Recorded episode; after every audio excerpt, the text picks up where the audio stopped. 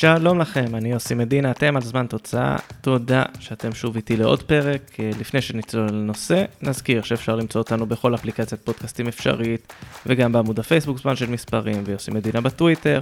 ונגיד שלא מעט אנשים רצו שאני אדבר גם על הגרלת המונדיאל או דברים כאלה, אז קודם כל, מלא דברים בטוויטר. וגם העליתי את הקישור לפרק שלנו, של פאנל אה, המונדיאל של שער. דיברנו על דברים בהרחבה. אין מה לעשות, יש דברים שצריך להקדיש להם הרבה יותר מ-10 דקות. יאללה, אלה הנושא של הפרק. תראו, לפעמים כל מה שצריך כדי למשוך אוהדים זה רעיון מקורי ברשתות החברתיות. בסוף השבוע לגיה ורשה העלתה סרטון בניסיון למשוך את האוהדים שלה למשחק מול לחיה גדנסק. התמונה טיפול פסיכולוגי בחדר אפלולי, המטופל שוכב על הספה ואומר, הם לא מאמינים בנו. הפסיכולוג רושם לעצמו במחברת והמטופל ממשיך. אנחנו שוב על המסלול, אבל שום דבר לא באמת השתנה. הפסיכולוג מתעקש ואומר למטופל, שום דבר לא השתנה? תסתכל מהחלון. כאן כבר מתחיל רצף של סרטונים על פריחה, לבלוב, אור נכנס לחדר. מה אתה רואה? שואל הפסיכולוג. האביב הגיע, עונה המטופל. ומה יש לך להגיד לאוהדים? נתראה במגרש. קודם כל, את הסרטון הזה אני עוד אשים בתגובות כדי שתראו את כל מה שקרה שם, ומה שלא אמרתי לכם עד עכשיו זה מי שיחק את המטופל ששוכב על ספת הפסיכולוג. פורטוגלי אחד בשם אה, ז'וסואה פשקיירה, כנראה ששמעתם עליו. תכף נדבר גם עליו ובהרחבה. אז למה לגיה ורשה בכלל צריכה את כל הגימיק המוזר הזה? הקיץ של לגיה היה יחסית מוצלח, היא לא הצליחה להגיע לשלב הבתים של ליגת האלופות, הודחה בסיבוב המוקדמות השלישי, אבל בשלב הפלייאוף של הליגה האירופית היא הדיחה את סלאביה פראג. בסוף ספטמבר היא הספיקה אפילו לנצח בשלב הבתים את לסטר. העניין הוא שמאחורי הקלעים קרו דברים הרבה יותר מורכבים. בין המאמן צ'סלב מיכניאביץ' להנהלת הקבוצה היו יחסים עכורים למדי. מי שעמד מול המאמן הוא דריוש מיודוסקי, הבעלים הכל יכול של המועדון, שעשה פחות או יותר מה שהוא רוצה. שני סיפורים מהקיץ מתמצתים את העניין. סיפור ראשון, במחלקת הנוער של לגיה ורשה גדל שוער בשם מתאוש קוחלסקי. מאז שהוא עלה לבוגרים הוא מושאל עונה אחר עונה להתחשלות בקבוצה מהליגה השנייה בשם רדומיה קראדום. בקיץ האחרון, בלגיה החליטו להשאיר אותו בסגל. כששאלו את המאמן מיכניאביץ', הוא אמר שהוא מופתע והוא יחליט תוך כדי האימון מה התוכניות שלו לגביו. כן, החליטו להשאיר שחקן בסגל בלי שהמאמן ידע. חודש וחצי אחר כך כולם התקפלו, קוחלסקי המשיך לעוד עונת השאלה. הסיפור השני קורה בזמן מוקדמות ליגת האלופות. בסיבוב המוקדמות השני, לגיה ורשה פוגשת את פלורה טאלין מאסטוניה. אחרי שבע דקות, אחד השחקנים הבכירים של הקבוצה, ברטוש קפוסטקה, נפצע. קרע ברצועה שכנראה גורם לו לאבד חלק גדול מהעונה. הצוות המקצועי בונה פרופיל למחליף העתידי, החיפושים מסתיימים במהירות, כשבקבוצה מחליטים להחתים את ז'וסוי פשקיירה, אותו אחד שאנחנו זוכרים מהפועל באר שבע בעונה וחצי האחרונות. רק יש בעיה. ז'וסוי, כישרוני ככל שיהיה, הפוך ב-180 מעלות מהדרישות של המאמן ומאיך שקפוסטקה משחק בכלל. שני הסיפורים האלה מראים עד כמה המאמן מיכניאביץ' לא היה חלק בבניית הסגל, ועד כמה הכל בלגיה ורשה הלך עקום. במחזור ה-11, לגיה ורשה אירחה את לך פוזנן, משחק ליגה שהסתיים בהפסד 1-0. המשחק הזה הפיל את לגיה ורשה לראשונה בעונה אל מתחת לקו האדום. שבוע אחר כך היא שוב הובסה, 4-1 מול פיאסט גליביצה.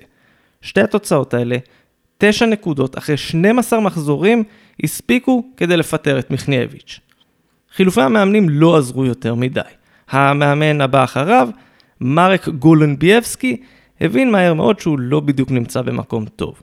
הוא ניצח רק פעמיים בשמונה משחקים, הוציא את לגיה ורשה לפגרת חורף כשהיא מתנדנדת בין המקום האחרון ללפני האחרון. גם הוא פוטר. בשלב הזה לגיה מחליטה לשלוף תותח כבד במונחים שלה. אלכסנדר ווקוביץ' הסרבי הגיע כדי להציל את המצב. הוא כבר אימן בלגיה ורשה, למעשה זו הקבוצה היחידה שהוא אימן בקריירה שלו וזו קדנציה שלישית, הוא אפילו זכה איתה באליפות ב-2020. בחלון ההעברות של ינואר היא ניסתה לאפס את השורות והחתימה שני שחקנים. האחד, פטריק סוקולובסקי, בחור מנוסה שזכה באליפות מפתיעה עם פיאסט גליביצה לפני כמה עונות. השני, פאבל פשולק, הוא הסיפור הגדול באמת. פשולק בן ה-29, יש לו קריירה אירופית מרשימה, הופעות באיטליה, באנגליה, בעונה האחרונה הוא ניסה להשתלב באוניון ברלין, אבל לא הצליח יותר מדי. פשולק מגיע ללגיה ורשה, וההתפוצצות מתחילה מהרגע הראשון. במשחק הראשון שלו מול זנגלביה לובין, הוא נכנס כמחליף בדקה ה-81, ותוך 7 דקות כבש. מאז הוא שותף בתשעה משחקים, כבש ארבעה שערים, בישל שניים נוספים. הוא לא היחיד, אגב, שמשהו אצלו השתנה. ז'וסואה, ההוא שלא ידעו, רוצים, לא רוצים, נכנס לתקופה מופלאה. בארבעה משחקים רצופים הוא כבש או בישל ארבעה מתוך תשעה שערים של לגיה ורשה במשחקים האלה. תומש פקארט, עוד אקס של הפועל באר שבע, בעונה שעברה הוא היה מלך השערים של הליגה הפולנית. בתוך חודש וחצי הוא כבש ארבעה שערים, כשבכל החצי הראשון של העונה הוא כבש רק שלושה. וזה גם מביא תוצאות, ותוצאות מצוינות. תשעה משחקים לגיה ורשה שיחקה מאז החזרה מפגרת החורף. היה לה הפסד אחד מול ורטה פוזנן, שקבע סופית שהיא תשבור שיא שלילי של הפסדים העונה, אבל בכל היתר, המאזן מדהים. שישה ניצחונות, שתי תוצאות תיקו, 20 נקודות מתוך 27 אפשריות. לגיה ורשה ברחה בסערה ממאבקי התחתית. היא כנראה כבר לא תצליח לזכות באליפות, גם מקום באירופה יהיה לה קשה להשיג דרך הליגה. באמצע השבוע היא תשחק בהזדמנות האחרונה שלה להתקרב לכרטיס אירופי. היא תשחק בחצי גמר הגביע מול רקוב צ'נסטוחובה. אז איך מסכמים את כל הסיפור הזה? משהו בלגיה ורשה הצליח להסתדר רגע לפני שהכל מתפרק, ובאמת מתפרק. לגיה ורשה עמדה בפני אפשרות לרדת ליגה לראשונה בערך מאז התקופה שלפני מלחמת העולם השנייה. האם הם ילמדו את הלקח לקראת העונה הבאה? מניסיון ומהיכרות עם בעלים קפריזיים כאלו ואחרים, יכול מאוד להיות שלא. אז זה היה עוד פרק של זמן תוצאה, אני הייתי יוסי מדינה.